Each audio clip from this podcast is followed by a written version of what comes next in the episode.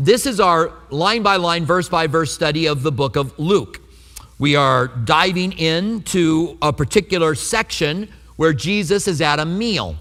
He's been invited by the ruler of a synagogue to share in a meal with other Pharisees and leaders. We talked about this before. They would sit around the table, the rabbis, and people would come in and they would listen to the conversation that was taking place. This meal has been a little awkward up to this point because as soon as they got up to go to the meal, first of all, there was a healing on the Sabbath day that caused problems. Then, when they get up to go to the meal, Jesus noticed that people fought for the most honorable seat. Their, all their seats around their table meant something. The closer you were to the host, the more important you were. Those were the desired seats. The further away you were, the less important you were. And so when Jesus got to the table, he noticed the way they took uh, their seats and he said, When you are invited to a wedding, don't fight for the best seat there, which would be just one of those awkward moments because there's somebody sitting there in the best seat who fought for it, listening to what Jesus says. Then, when he's done with that, he turns to the host and he says, And when you give a, a dinner, don't invite your friends, but invite the poor, the maimed, the lame, and the blind. So that's another awkward moment.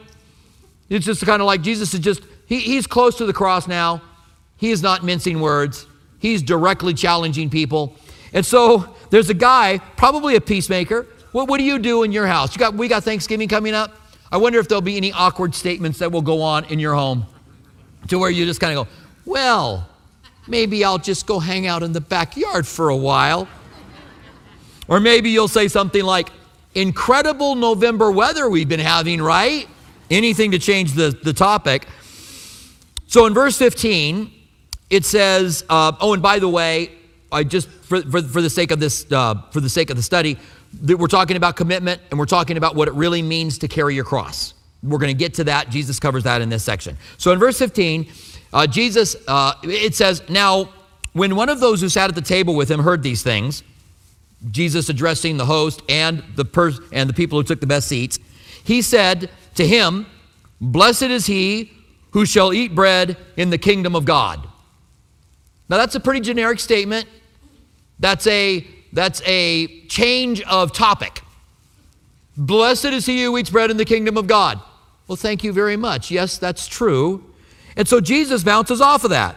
He's like, You want to talk about those that are entering the kingdom of God? Let's talk about them.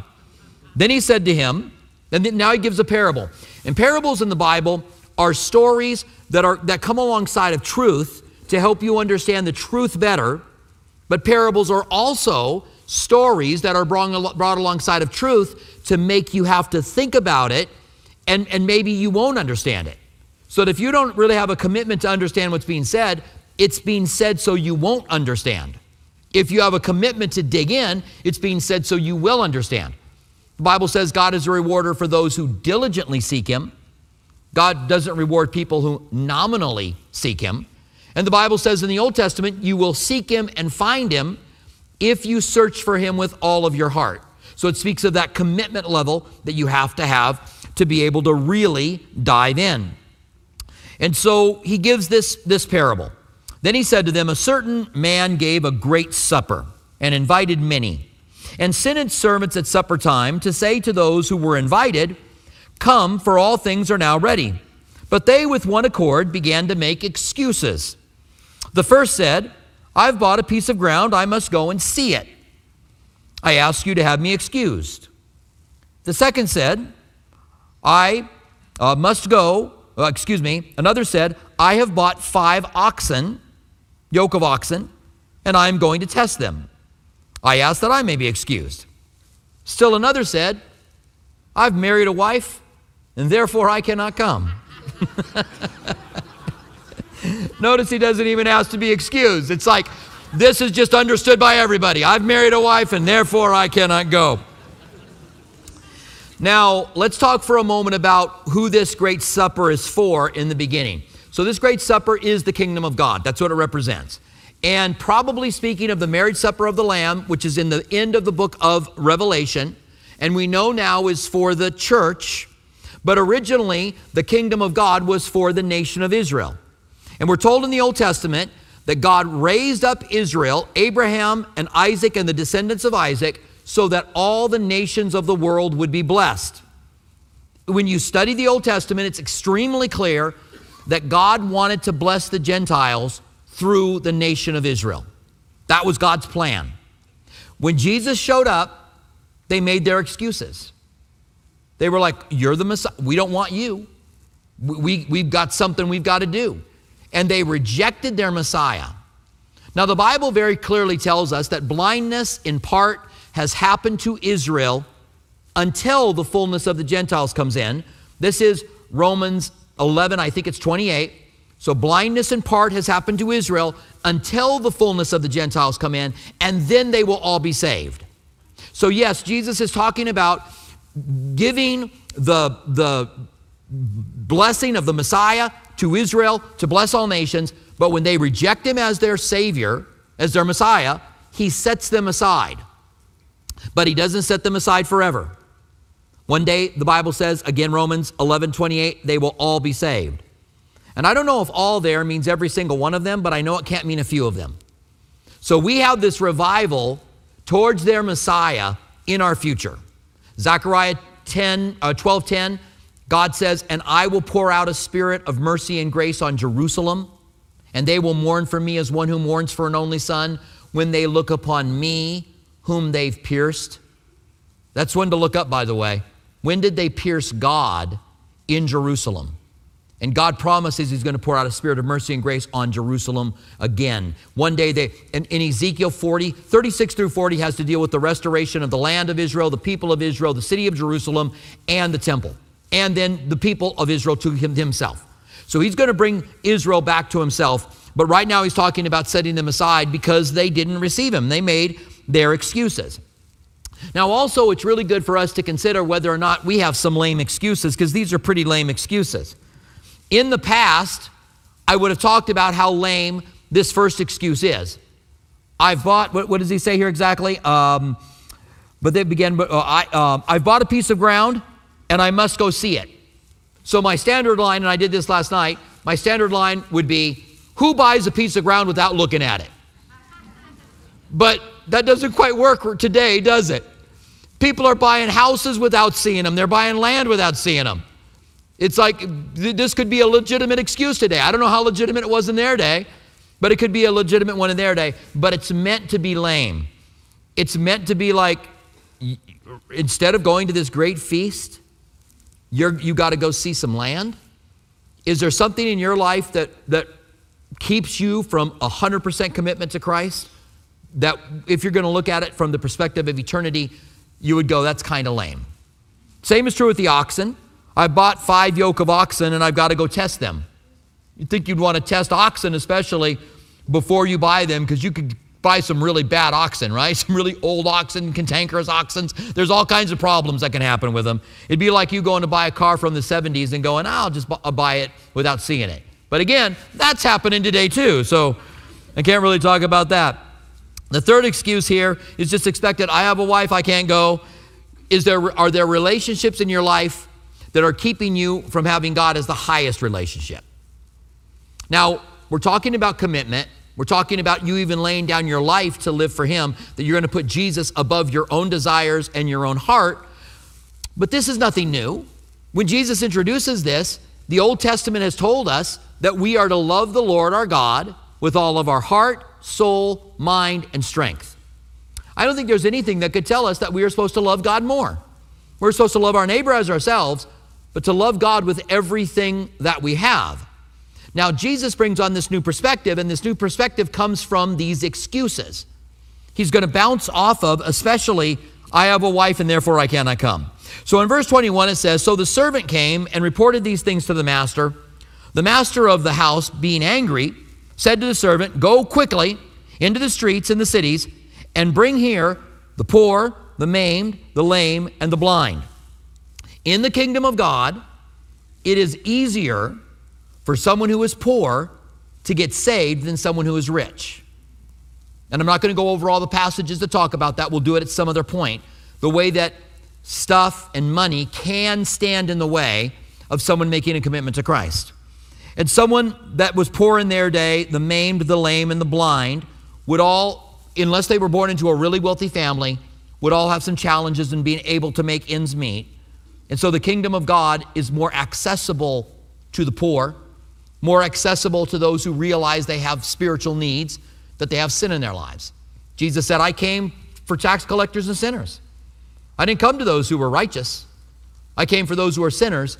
And so he says, Go out and you invite the poor, these people. And then the master and um, and uh, still uh, it says still there was no room verse 22 and the servant said master it is done as you commanded and still there is more room or there is room. Then the master said to the servant go out into the highways and byways and compel them to come in that my house may be filled. For i say to you that none of these men who are invited shall taste my supper. And so he's just saying, open, and, and God's desire anyway through Israel was to reach the Gentiles. We were told that all nations, tribes, tongues, and people are going to be called to the kingdom of God. That was God's plan. I, had Israel was given a real choice. Had they received Jesus as their Messiah when Jesus came, the church might look different. I don't know how it would look different, but I assume it would. They had a very real choice. They rejected the Messiah, and because of that, we have the church today, the time of the Gentiles, that God is moving and working. And it has gone out to the highways and byways and compelled anybody that wants to come to be able to come. And um, so then, verse 25, the great multitude went with him. So he leaves the tent. Now they're done at the meal. And maybe the hosts of the meal were like, glad that's done. And he turned and he said to them, So he turns around and looks at the crowd. If any of you comes after me and does not hate his father, mother, wife, children, brothers, and sisters, yes, and his own life, he cannot be my disciple. Talk about a crowd thinner. They're all following him. He turns around and he's like, You guys can't follow me unless you hate your, your wife. Did, what did he just say? So it's says, hate my wife? Now we know that Jesus is using this. Jesus used shock teaching. I, I don't know that I've ever heard anybody else try to do it because we're all so afraid of being misunderstood. We want to make sure we're really clear. So Jesus at one point said, If your right hand offends you, then cut it off. Better for you to go into eternity with the right hand than to perish in hell where the worm never dies and the fire never goes out with the whole body. Now, and then Jesus just left it there. Now, whenever I teach that passage, I always, immediately after I read it, I go, he wasn't, he wasn't saying cut your hand off. He was, this is an analogy. He's telling you to cut things out of your life that are going to keep you out of heaven. But he's not, because I'm afraid someone's going to go, I need to go cut my hand off. I'm worried about that. Jesus wasn't worried about that. Maybe I shouldn't be that worried about, but I am every time I teach it. So you can't say, look, I hate my wife and I'm just being biblical because Jesus told me to. I not only hate my wife, I hate my mother and father, I hate my children, I hate everybody. Jesus said, I can't be a disciple unless I hate all these people. Obviously, the Bible says in Ephesians, talking about the role of the husband, husbands, love your wives and die for them as Christ died for the church. That's the role of a husband. I, I think us guys rarely ever live up to that. We're to love them as Christ loves the church, and we're to die for them. You say, Well, I'll die, die for them, my, my wife. Yeah, but will you do the dishes? You got a pretty far out scenario there. I'll die for her. So we've got th- that, that role. We're told, love our wives, agape your wives. So we know Jesus can't be saying that. So what's he saying? I think he's saying the love for Christ has to be so strong that the love for your family, your spouse, and your children, even, is like hatred compared to your love for God. Now, I think I said a little bit earlier as I was setting up this message that I find myself convicted by that. I find myself asking God, Do I love you the way that I used to? I've been in a relationship with Christ since I was 13 years old, and, and, and the love commitment level wanes over time. And I found myself this week just saying to him again, Lord, I want to live for you. I want to love you. In the book of Revelation, in chapters 2 and 3, there's this great vision of Christ in chapter 1, and then in chapters 2 and 3, there's seven letters to seven churches. Each of these letters have commendations. I, I have you guys do this. This is good. Has as condemn uh, con- condemns them, but I have this against you. And if you overcome, this is what you're going to receive. All these letters follow this same pattern. And to Ephesus, he said, I have this for you. You guys love the Word of God. You test those who are false prophets, and you found them to be liars. The church at Ephesus loved doctrine, they loved being right, they loved being on the, the right side of the Word of God. And whenever I do a study or read that passage in, in second, uh, the, the second chapter of Revelation, I find myself thinking of Calvary Chapel. And I'm not just talking about Calvary Chapel Tucson, I'm talking about Calvary Chapel in general. Because Calvary Chapel started out of the hippie movement. And there's this, this great expression of love towards God in the very beginning of Calvary Chapel. And if you've ever never watched a documentary on the Jesus movement, um, I think there's a new one out, what God has wrought, uh, what God has wrought, which has Chuck Smith in it and talks about the foundations of Chuck Smith and, and beginning Calvary Chapel. But over the years, and because of Chuck, we we are we want solid doctrine. We do not want to believe something that is wrong. We want to test those who say they are prophets, and we have found them to be liars, and we're not going to follow them. And we are committed to, to having right and proper doctrine and, and the Word of God being our authority. He went on to say to them, But I have this against you. You've left your first love. And so he says, Remember, return, and repent. Do your first works again, or I'm going to remove your candlestick. In the first chapter, the Son of Man, this great vision of Jesus, is walking in the midst of the candlesticks. So he's saying his presence is in the church. The, these seven churches are the seven candlesticks, and his presence is in the church. And he's saying, even if a church is doctrinally sound but doesn't have love, I will not stay at that church. I will not have my presence there. And if he's saying that to the church, then how, how, how does that apply to our lives as individuals? If we don't have that, that deep, abiding love for Christ. And so Jesus uses this method to speak to us of the love that we have for him. And, and then he says in verse 27 And whoever does not bear his cross and come after me cannot be my disciple. Now, we have a cross gobo on the, the back wall, we have a cross behind me.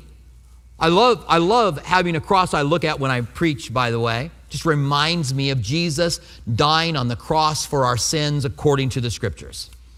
But this was before a cross was ever a religious symbol. A cross was brutal and hideous. A cross was not identified with Christians, but was identified with the Romans and identified with the Romans' desire to torture someone so badly that it would stop any other rebellions. They would crucify people that were involved in treason. They would crucify people for all, other, all kinds of things. The Romans loved to do it. But treason was one of the main reasons to crucify people because it would put down other rebellions. If you crucified thousands of people, this happened in 70 AD when they finally broke through and took Jerusalem. They crucified, they ran out of, uh, Josephus tells us they ran out of wood to be able to crucify people. They crucified so many people. And so Jesus says, pick up your cross. That would, that would invoke a much different feeling than it evokes for us. For us, it's like, yeah, I have my cross on my, you know, necklace, my cross earring, my, my you know, my cross tattoo. But it's a, it's a torture instrument. And when you pick up your cross, your life is done. You, you are saying, I'm not going to live for myself anymore, but I'm going to follow Jesus. When I was 13 years old, I, I, I, I someone led me in a sinner's prayer and I became a Christian. It was very genuine. I, I, was transformed. I changed. I suddenly wanted to do what God wanted me to do. I wanted to read the Bible. I wanted to go to church. I wanted to learn more. I had a hunger for God. All of that was true.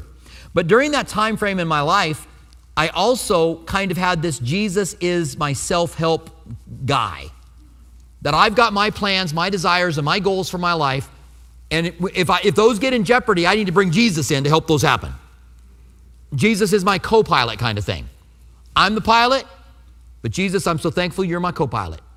And if I get in trouble, Jesus, take the wheel. That, that was really my heart and my attitude 13, 14, 15, 16, 17, 18. When I was 18 years old, I was attending an Assembly of God church, a good church, a good, good pastor, and uh, a good teacher, I'll put it that way. And he had an affair with his secretary. And I saw firsthand scandal in a church and, and how that could really devastate a church. And I said, I'm done. I'm, if this is what Christianity is about, I'm not, I'm not following it. I'm not doing it anymore. Now, I had problems in my own life. Had I had things the way they should be, I would not have walked away from God. So I'm not blaming that event for me walking away. That's simply the catalyst which I walked away from. And I can tell you that God came and got me.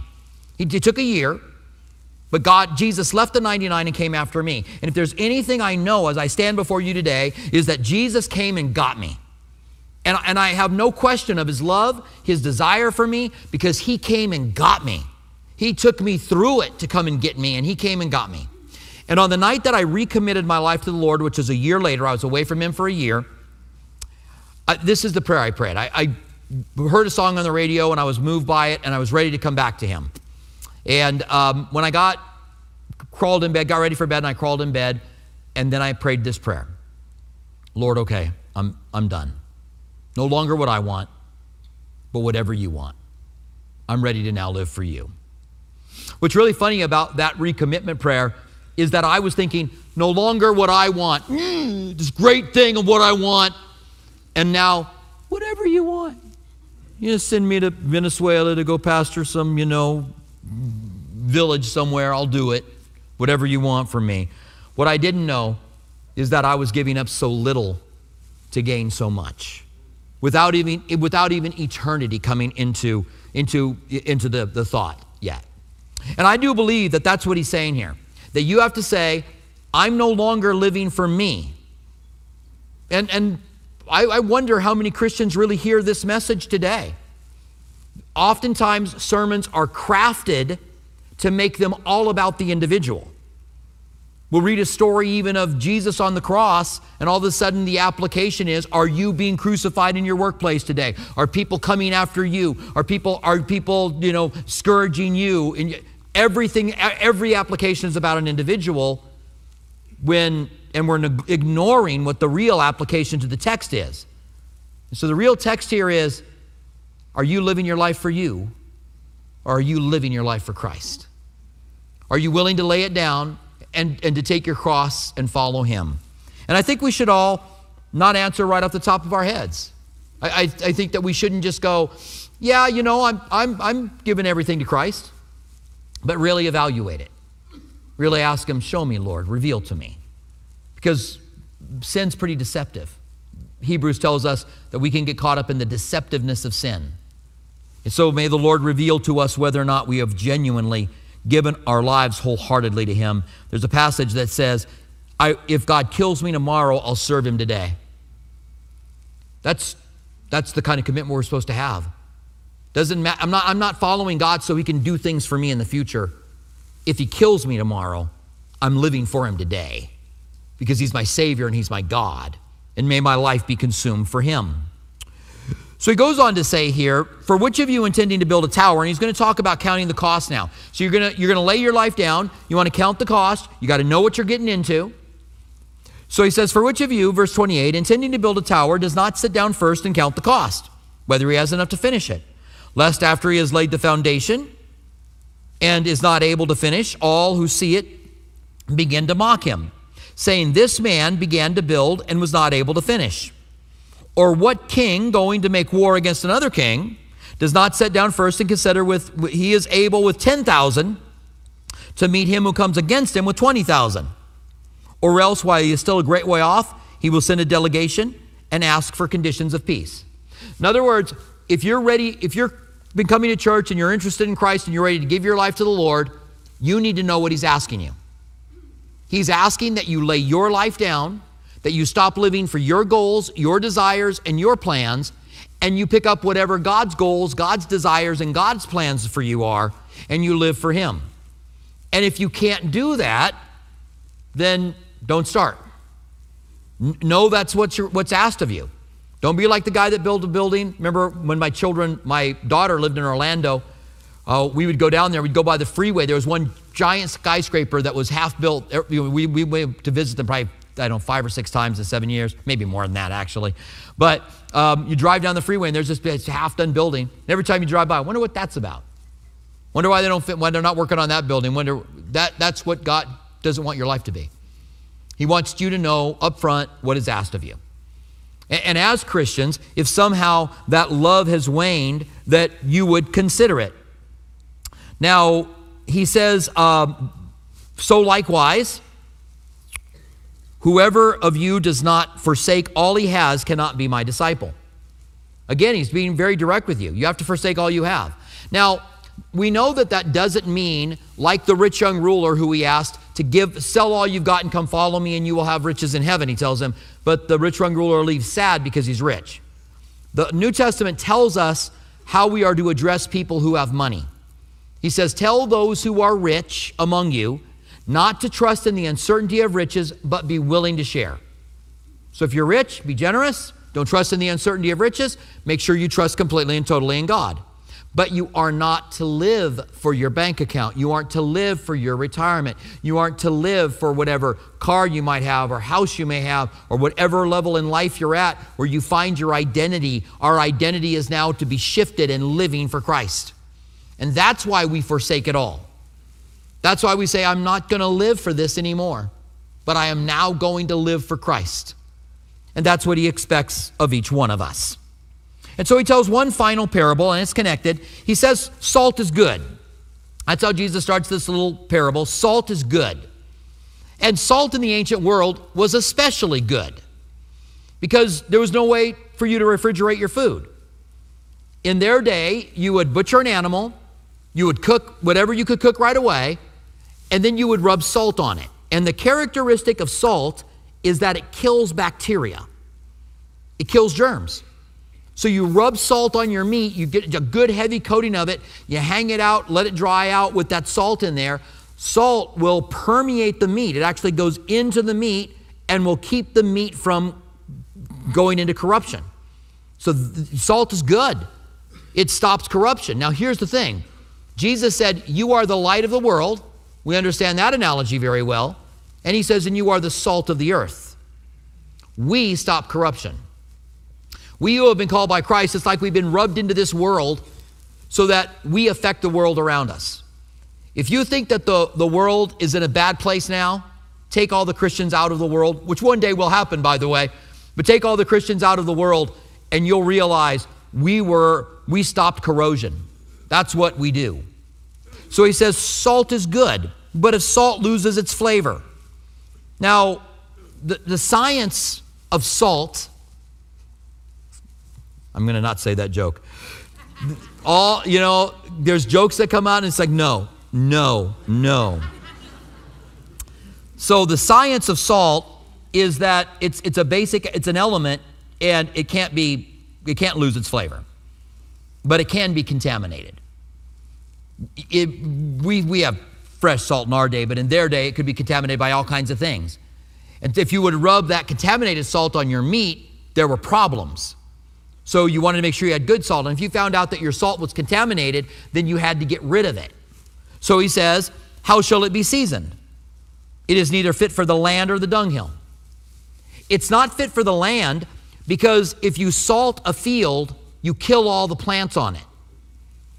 One of the things that enemies would do when they would take over another country is they would salt certain areas because they just wanted to destroy the land.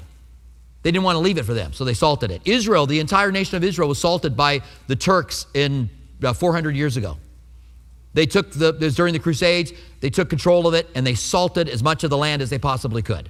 Now, after a while, the salt is diluted and it runs off and you can grow things on it again, but it takes a long time to do that. So, contaminated salt, you couldn't just go out and throw it in the yard.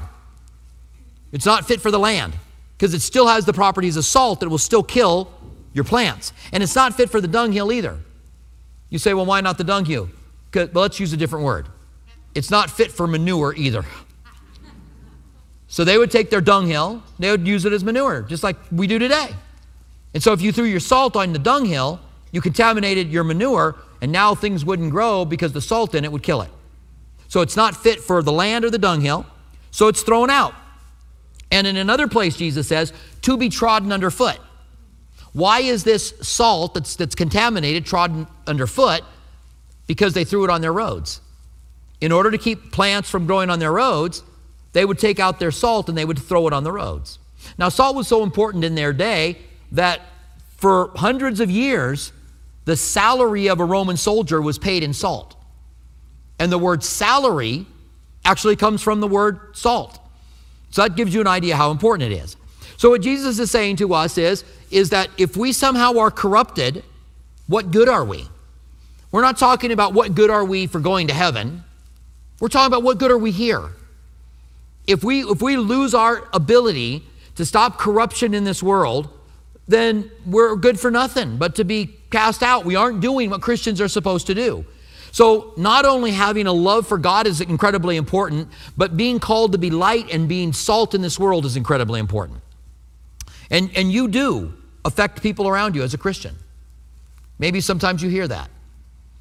They'll say things like, I was going to tell that joke, but you know, whatever, Sharon's here. I can't say, I can't tell that joke now because she's here.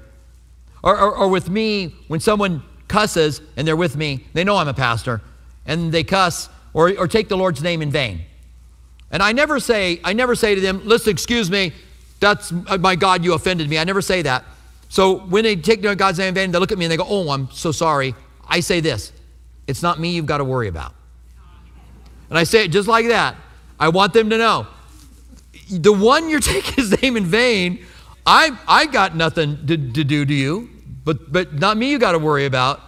You got to worry about him. But we do have that ability to be able to stop the corruption from taking place. So that what this tells us is, is that we can evaluate, or we should evaluate, and may we each do that today, our commitment level. Do we love the Lord our God with all our heart, soul, mind, and strength? Has the love of someone, the love of our children, become greater than the love of God? And if, if we say yes, then we need to do what he said in Ephesians. We remember the things we did at first, we return to those first things, and we repent. Repent is to change, is to pivot and to change your mind. So you say, I want to love God. God, help me to love you. I'm sorry that my love has grown cold. I want that passion for you. I want to love you with everything we've got. We know Jesus said, if you ask anything according to my will, I'll do it for you. We know it's God's will for you to love him with all of your heart, soul, mind, and strength. So when you ask him, it's according to his will, and God will answer that. And may we find ourselves just with that new, fresh desire and commitment towards Him. Stand with me, would you, and let's pray together. Father, thank you so much as we are able to take time to look at this passage and consider our level of commitment. And Lord, we are thankful that Israel is, the nation of Israel is being restored. And we see that restoration even happening today. We look forward to when they will be completely restored to you. And, and speak to us, reveal to us where our, our desire, our passion has grown cold, that we might have a fervency for you. We thank you for this. In the name of Jesus, we pray. Amen. I'm going to ask you to keep your heads bowed and your eyes closed for just a few minutes. And I'm going to ask that no one would leave early. We're almost done. We'll dismiss you shortly. Uh, and, and I'm not going to do an altar call today for a recommitment of a love for God. I could, but I don't want to do that. If you, like me, are questioning whether or not your love is what it used to be or whether it's grown cold at all, then de- deal with that now quietly with you and Him. Here you are in church, He's spoken to you. Ask Him to give you a great passion.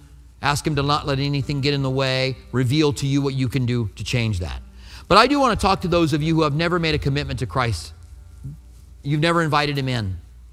So the Bible tells us that if you receive Him, He gives you the right to become a child of God.